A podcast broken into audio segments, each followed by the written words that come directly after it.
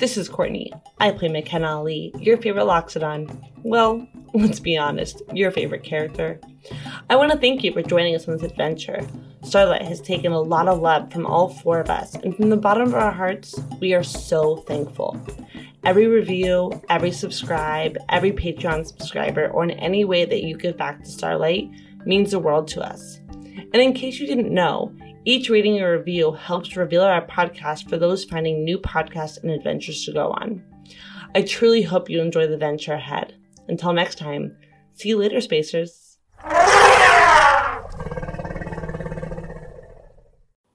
Hey yo, Isaac, your GM and host here. I'm gonna butt in real quick. As you know, every fourth Tuesday is a break from the action. Why, you ask? Well, I'm glad you do ask, and I'm glad I can answer. Not only does it provide a one week break for the hardworking crew of Starlight, but it allows me as a GM to share the lore, Q&As, or in the case of today, the stories happening within my head that affect the broader narrative. So, consider this a sneak peek into my wacky mind and you might find out and start to pick up clues of what's going to happen in the future. Now, normally, this is only available for our Patreon subscribers, but we wanted to share this with you, so every once in a while, we are going to share this um, onto all of our channels. But if you want regular access, consider supporting us over at our Starlight Patreon, where for $1 a month, you can receive access to exclusive articles, episodes, early releases, and other really cool things depending on your tier even including my personal favorite, voting. That's right, voting and changing the actual story to how you want it to be. Some of the tiers come with quarterly gifts straight from the Starlight crew, curated just for you. So, as you know, we are proudly growth oriented, and supporting us monetarily allows us to get better equipment and further the show. Alrighty. Without further ado, we really hope you enjoy the show.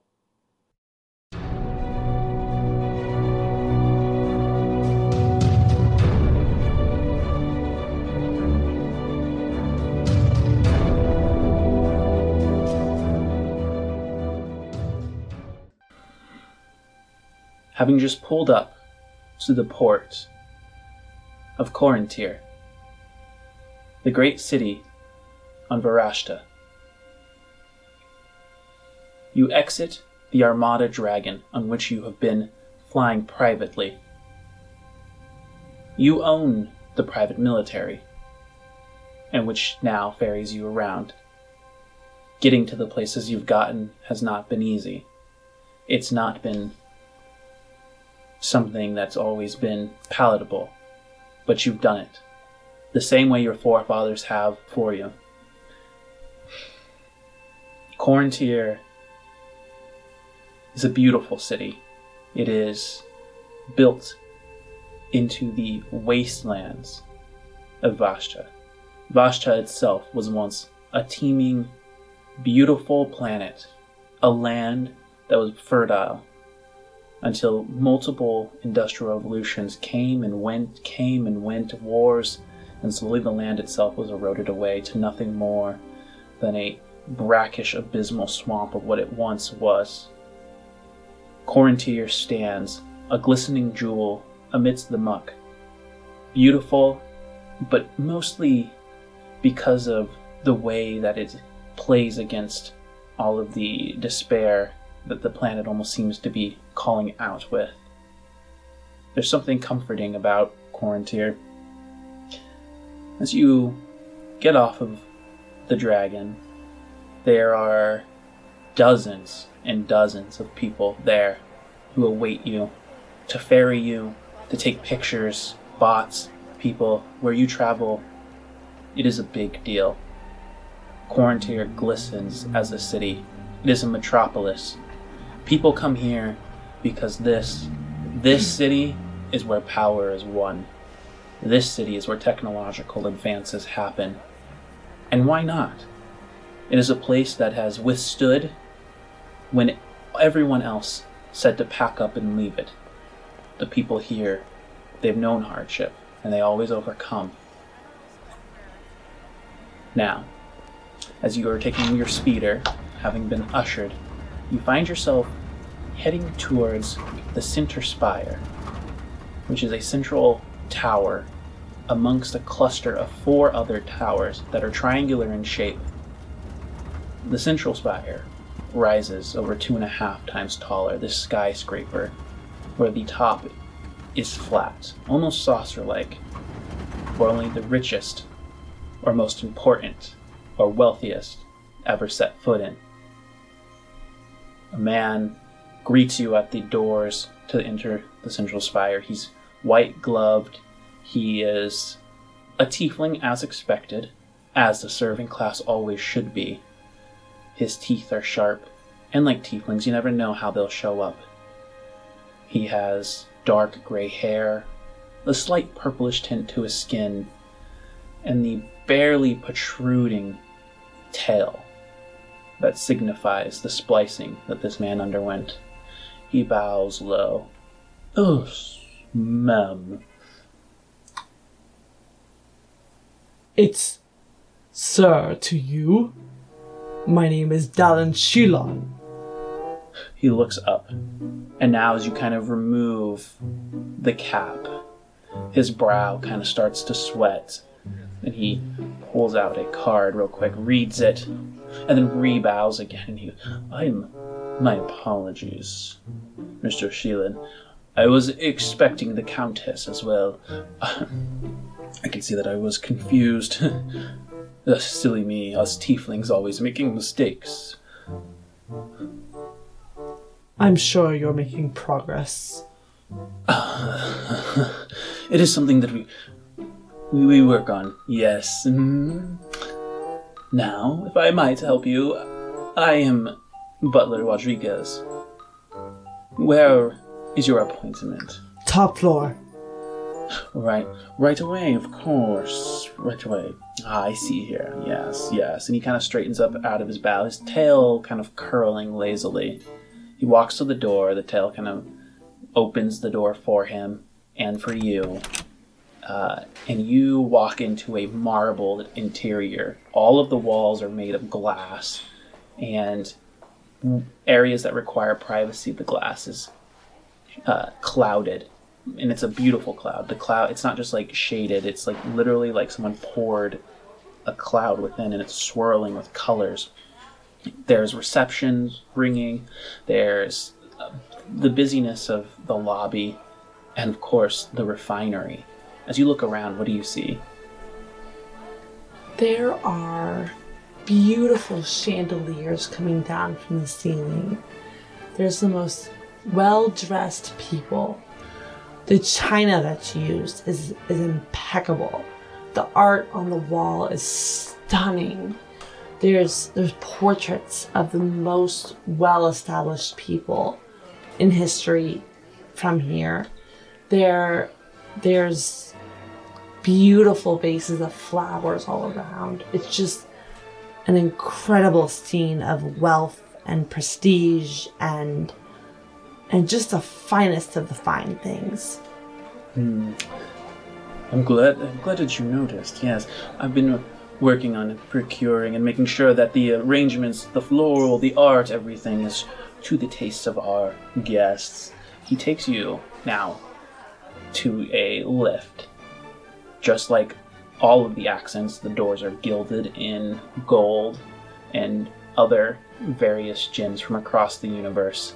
Presses a button, and the door opens with a shing. They keep kind of the old, old timey bell ring. There's a little like an antiquated grace to it. And inside, you see that there is a small, almost trash can sized bot. The top of its like lid starts to shift open as it says, Welcome. What would you fancy? What do you have? Scotch, gin, a dark and stormy. Perhaps something a little more bold. I'll take a dark and stormy. Right away, ma'am. the butler. Sir, it's Dallin Shilon. Right away, ma'am. The butler looks at it and he goes, sorry, you don't understand the programming of non intelligent AI. I will ensure this is addressed. Mm-hmm. Please, ma'am. Sir! The name is Dalin Shilan. Don't forget it. Yes, sir. I do recognize as a dwarf, the beards can be confusing because they come on both males and females, but I have the voice. The voice is a masculine voice. The eyes are masculine eyes. The beard, it's extra big. And he This goes, is the beard of a man. he he goes white and just kind of plops his fingers together. It's, uh, I'm so sorry, sir. I pride myself on understanding the different cultural heritage backgrounds of the proud people of the dwarves, and it is it's just so confusing sometimes. The, the beard style from Do you remember. it, yes, sir. He steps in, presses a button, and says, You will find uh, that you will momentarily be at the top, sir. Thank you, sir. The doors start to close with a shing, and you hear the bot next to you, the sound of like ice shaking within the innards of the bot itself, and the lid is still kind of like mixing and turning, and then as it flips, you have like a in a capsule, a dark and stormy, uh, very richly done in a uh, th- a covered top that's chaliced in crystals, everything that somebody of finery could ever want. The lift begins to rise with a hum, and as it's rising, you have a clear glass view of all of Quarantier. The sun is just beginning to rise, and as it rises, it glints across the city, just sparkling incandescent colors.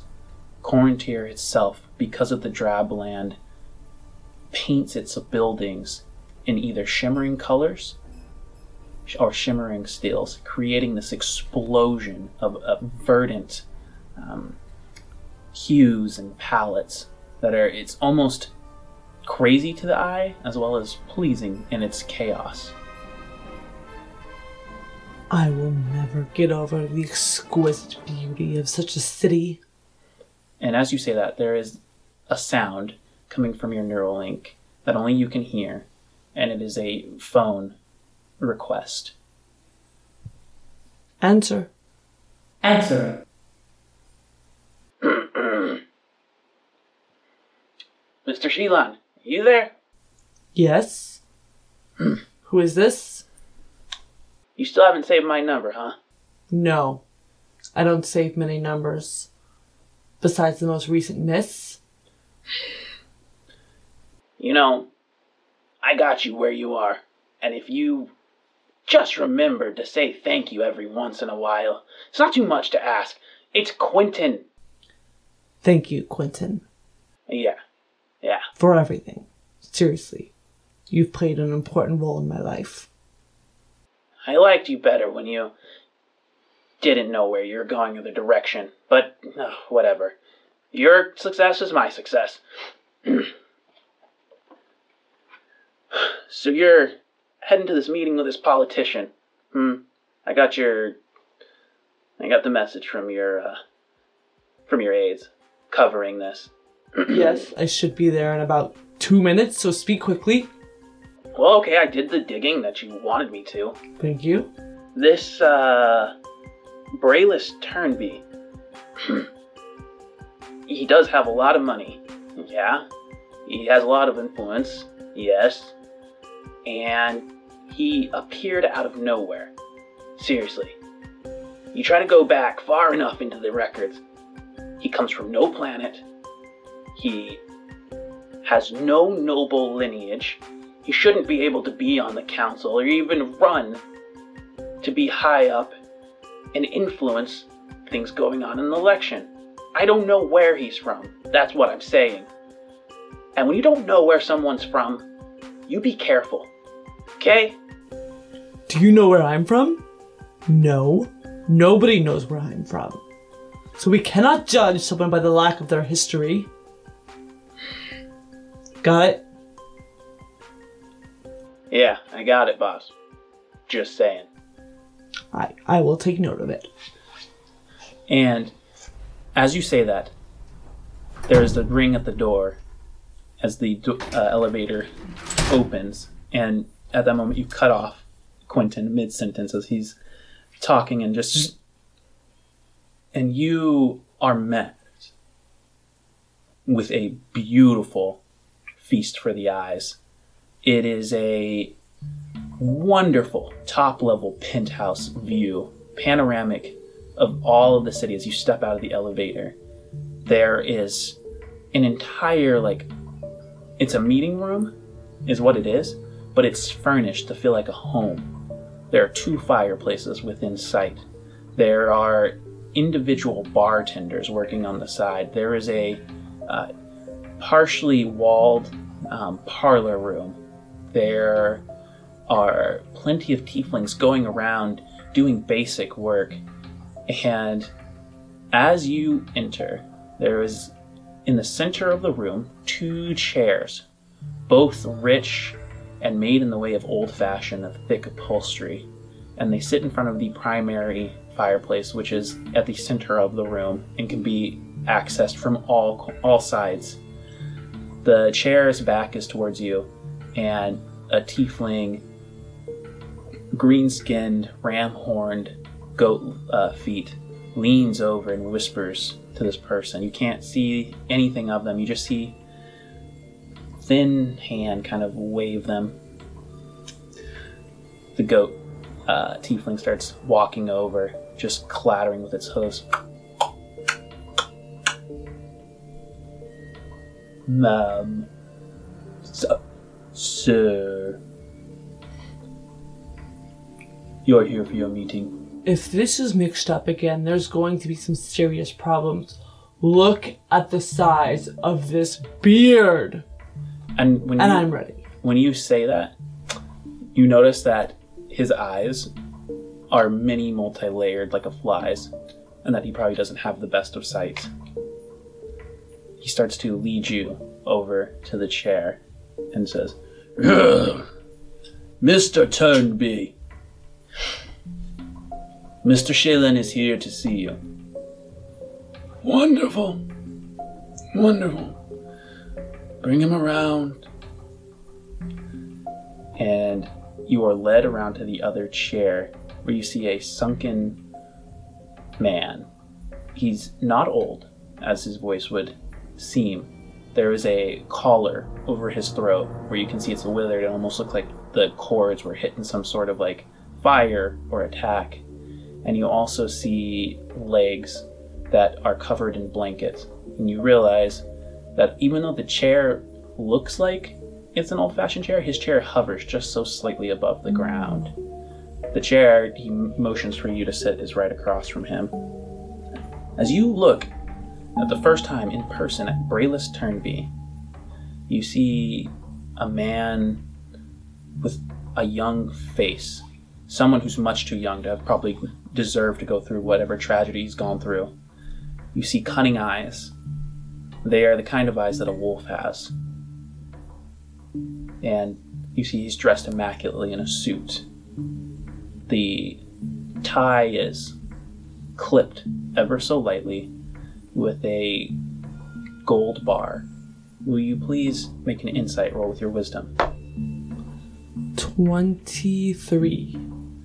You see immediately that he carries a lot of um, interesting patterns. You, being a scholar yourself to some degree, once you earn that financial freedom and began to explore, notice that there are across his tie and other personal effects very Loxodonian uh, in culture patterns. The man straightens as best he can, looks at you, and what does he see? A dwarf, about four feet tall, tall for dwarf standards, a beard about three and a half feet long. That's bushy. Uh, beady eyes. Very small but very intense.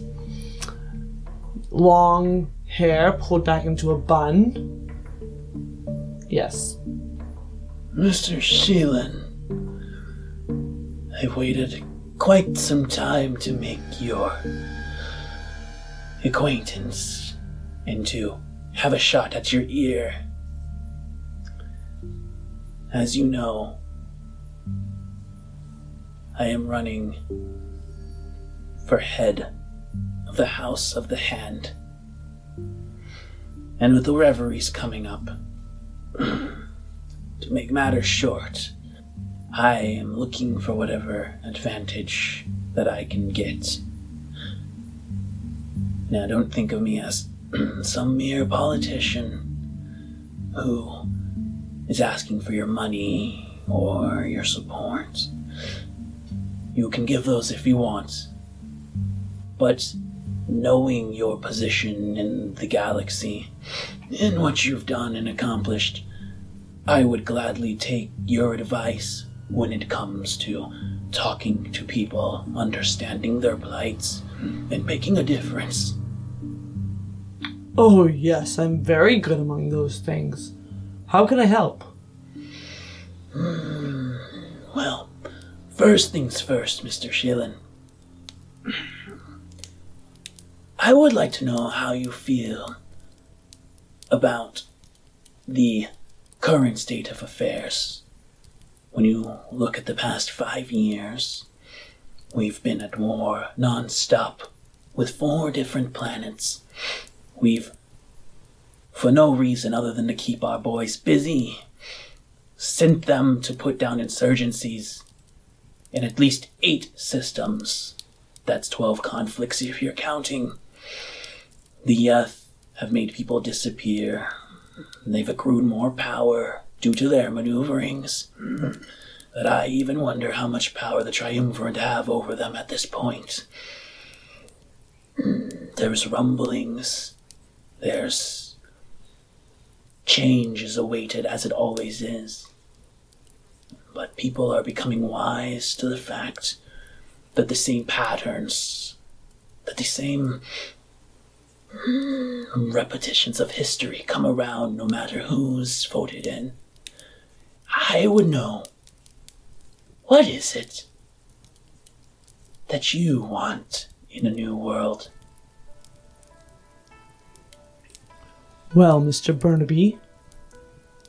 Turnaby. Well, Mr. Turnaby. It's a very unfortunate last name. Um, what is it that I want in a future world? Future political system? You see, I ask because I know some of your story of where you came from. You do not. I know what I've read in the tablets. I've read that you've come from modest beginnings and worked your way to the future we all want. And I feel, unlike those who were spoon fed everything, in this establishment, you might have perspective as to what the ordinary person wants. Yes, I do stay closely connected to my roots. I I would venture to say that the the lay person wants nothing but a normal life. A life to come home to their brothers and sisters, their husbands and wives. And yet now we live in a world where they have to work. Work 50, 60, 70 hours a week and and come home to a bed with a spouse already asleep. I'd venture to say that people want time.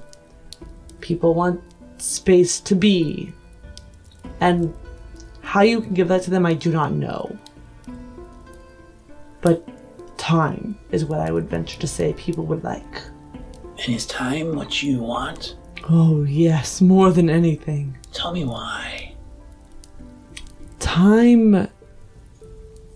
Time would give me the ability to pause, the ability to just enjoy life and and not worry about the company or or the science behind how to get the power from the sun or or anything like that but just time to to be and to connect with those who matter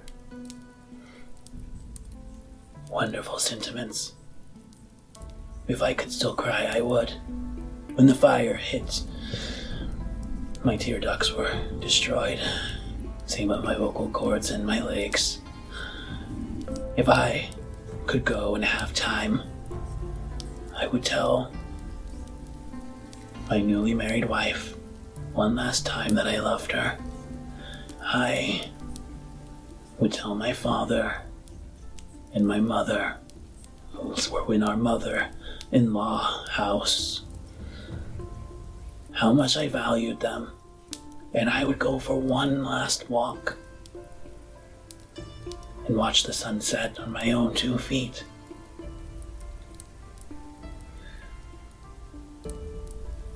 But that's not the future for me. As you know, I've risen through the ranks. As you know, the people have seen where I've come from, much like you. They've supported me in my endeavor. Not all of them. Some people are afraid of change. But there are many who want more time and love. Something about my life resonates with them. Mr. Sheelan, what you are doing with stars and the power that they have to bring light to worlds that would not otherwise have any light, which you have done to create freedom and time for those who would have otherwise suffered because of your exploits in the industry of energy is something I admire and why you are on my list of those I've invited to talk with. You see, I believe in what you're doing. And judging by your answer, you believe in the message that I go on. If I win and my vote and my power is able to be used, it will be used for time, time regained, time that families can have together, time made by a just system. Mr. Sheelan, your advice is gift enough, and yet I ask one last favor. We see eye to eye, even though I cannot stand. Would you support me in my bid to speak for the House of the Hand? Would you throw your voice and your money behind my campaign? For time for all of the lost families out there. Now, Mr. Turnaby, it is a great sentiment that you would say that you would give me time, but how? How can you, as a man in your state, no offense, give me, a man in in my state, as I stroke my beard, time? I would I would like to say yes, I will I will give you my vote, but but how? Tell me why I should stand behind you and support you. Well, I. There's n- no insult taken. I understand that I do not look like much, especially to a culture who puts much stock on such things. If you would follow me and be so kind. and he pushes a small handle and the chair starts to kind of turn and float and move to um, a way further corner of the uh, room you find yourself overlooking more of like the middle income lower income area of Corinth here, that actually surprisingly is the most colorful if not like it's not shiny but it's the most colorful part of the city the camera kind of like pans to that and then it defocuses a little bit and you guys see that you're you can see yourselves in the reflection of the window and he calls out a command System. Show Project Alpha. There's some beeping, and uh, the window cloud becomes cloudy, and you see that it becomes the actual screen on which you're looking. Now you can no longer see the city on the other side. This window becomes an entire screen. Uh, nobody seems to stop what they're doing. They all like this is normal. In it, you see a laboratory.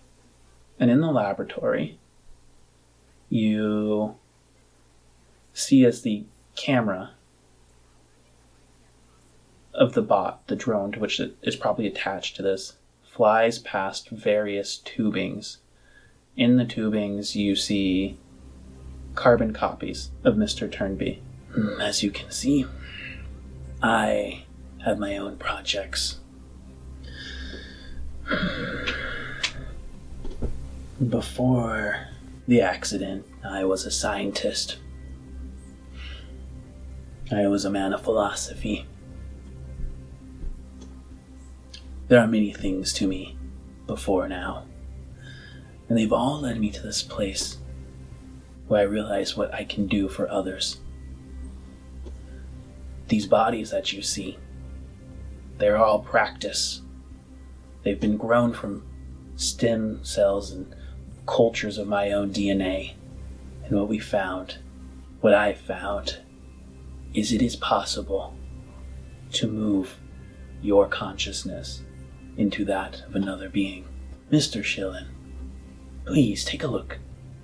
the drone the motor starts to whir and you can see now as it flies to a darker corner of this room that it's looking at through the viewfinder and you see what is a steel coffin and in the coffin there's like a triangular like window hatch and you see the burnt remains of a man you can't make him out brayless That is me. That is me.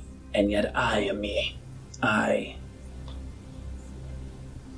was a part of a group called the Shrine Cross, and we looked into the ability to move consciousness to new bodies. And what we found at the destruction of our own facility that the only thing strong enough to provide this time to those who would have their time taken too early, to those who want to be around for their grandkids, for those who want to live and not be afraid of what comes next, is a power equal to that of the sun. With your help, we can do what no one else has done before. We can provide time in a tangible way to the people. We can take death out of the equation.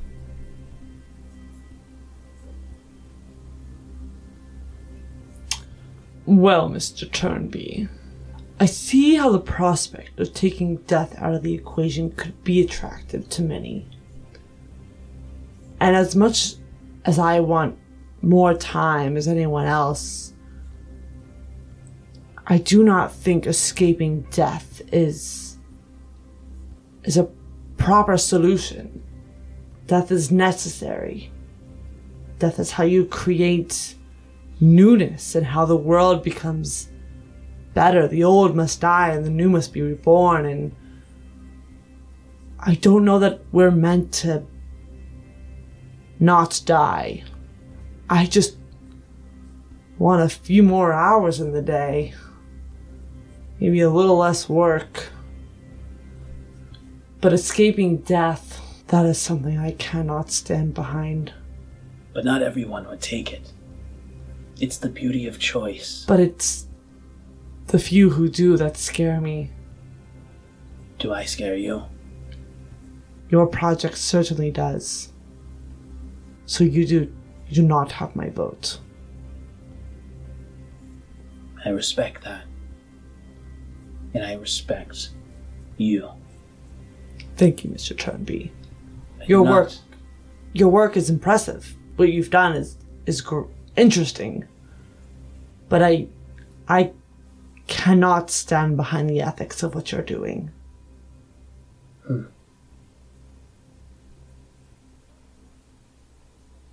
Well, that is too bad. Please, I have other meetings to attend to. And he turns the chair. And as he's about a quarter turn away, he stops and says, You're welcome to enjoy yourself. Not many people get to see this view. I do hope you'll change your mind and cast your vote for me. I, uh. I find it interesting. You speak of ethics. I mean to give people the chance to choose to make their lives better if they want, if they want to not die early. And yet, you sell your products as well to XCOM, who, as you are well aware, have no compunction against taking the power of the sun and turning it into quite the laser. And that is something I will have to deal with on my dying day. Hmm, yes. You and everyone else who dies from it. and the chair just starts to whir as it moves away. And I will leave. And as you leave, the goat uh, footed tiefling walks over, presses the button, and hands you a drink. And says, Sir, I do hope you enjoyed your stay. And hands it to you. Thank you. As he hands it to you, there's a moment where he steps forward and the eyes kind of blink over like the fly like eye, and he almost trips. And as he falls, he just kind of like gets caught by you. I need you to make an insight check. Uh, 18. Okay. You help him up. He it looks extremely embarrassed. Oh, I'm so, I'm so sorry, sir. He kind of bows in a, a hasty rush and quickly presses the button and waves you off as you take the lift back down. Voice rings in again. And Quentin says, Hey, so how'd it go? Not good. Not good. I cannot stand behind that man and give him our vote. Yeah, I told you. People who don't have histories. People to watch out for. He has a history. Mm. It's just not one that I can stand behind. But Well. thank you for the information, Quentin. You do good work. Thank you, Mr. Sheelan. We always do the best we can. And as the elevator kind of opens up, the scene kind of starts to go dark as Mr. Sheelan makes his way back to his armada.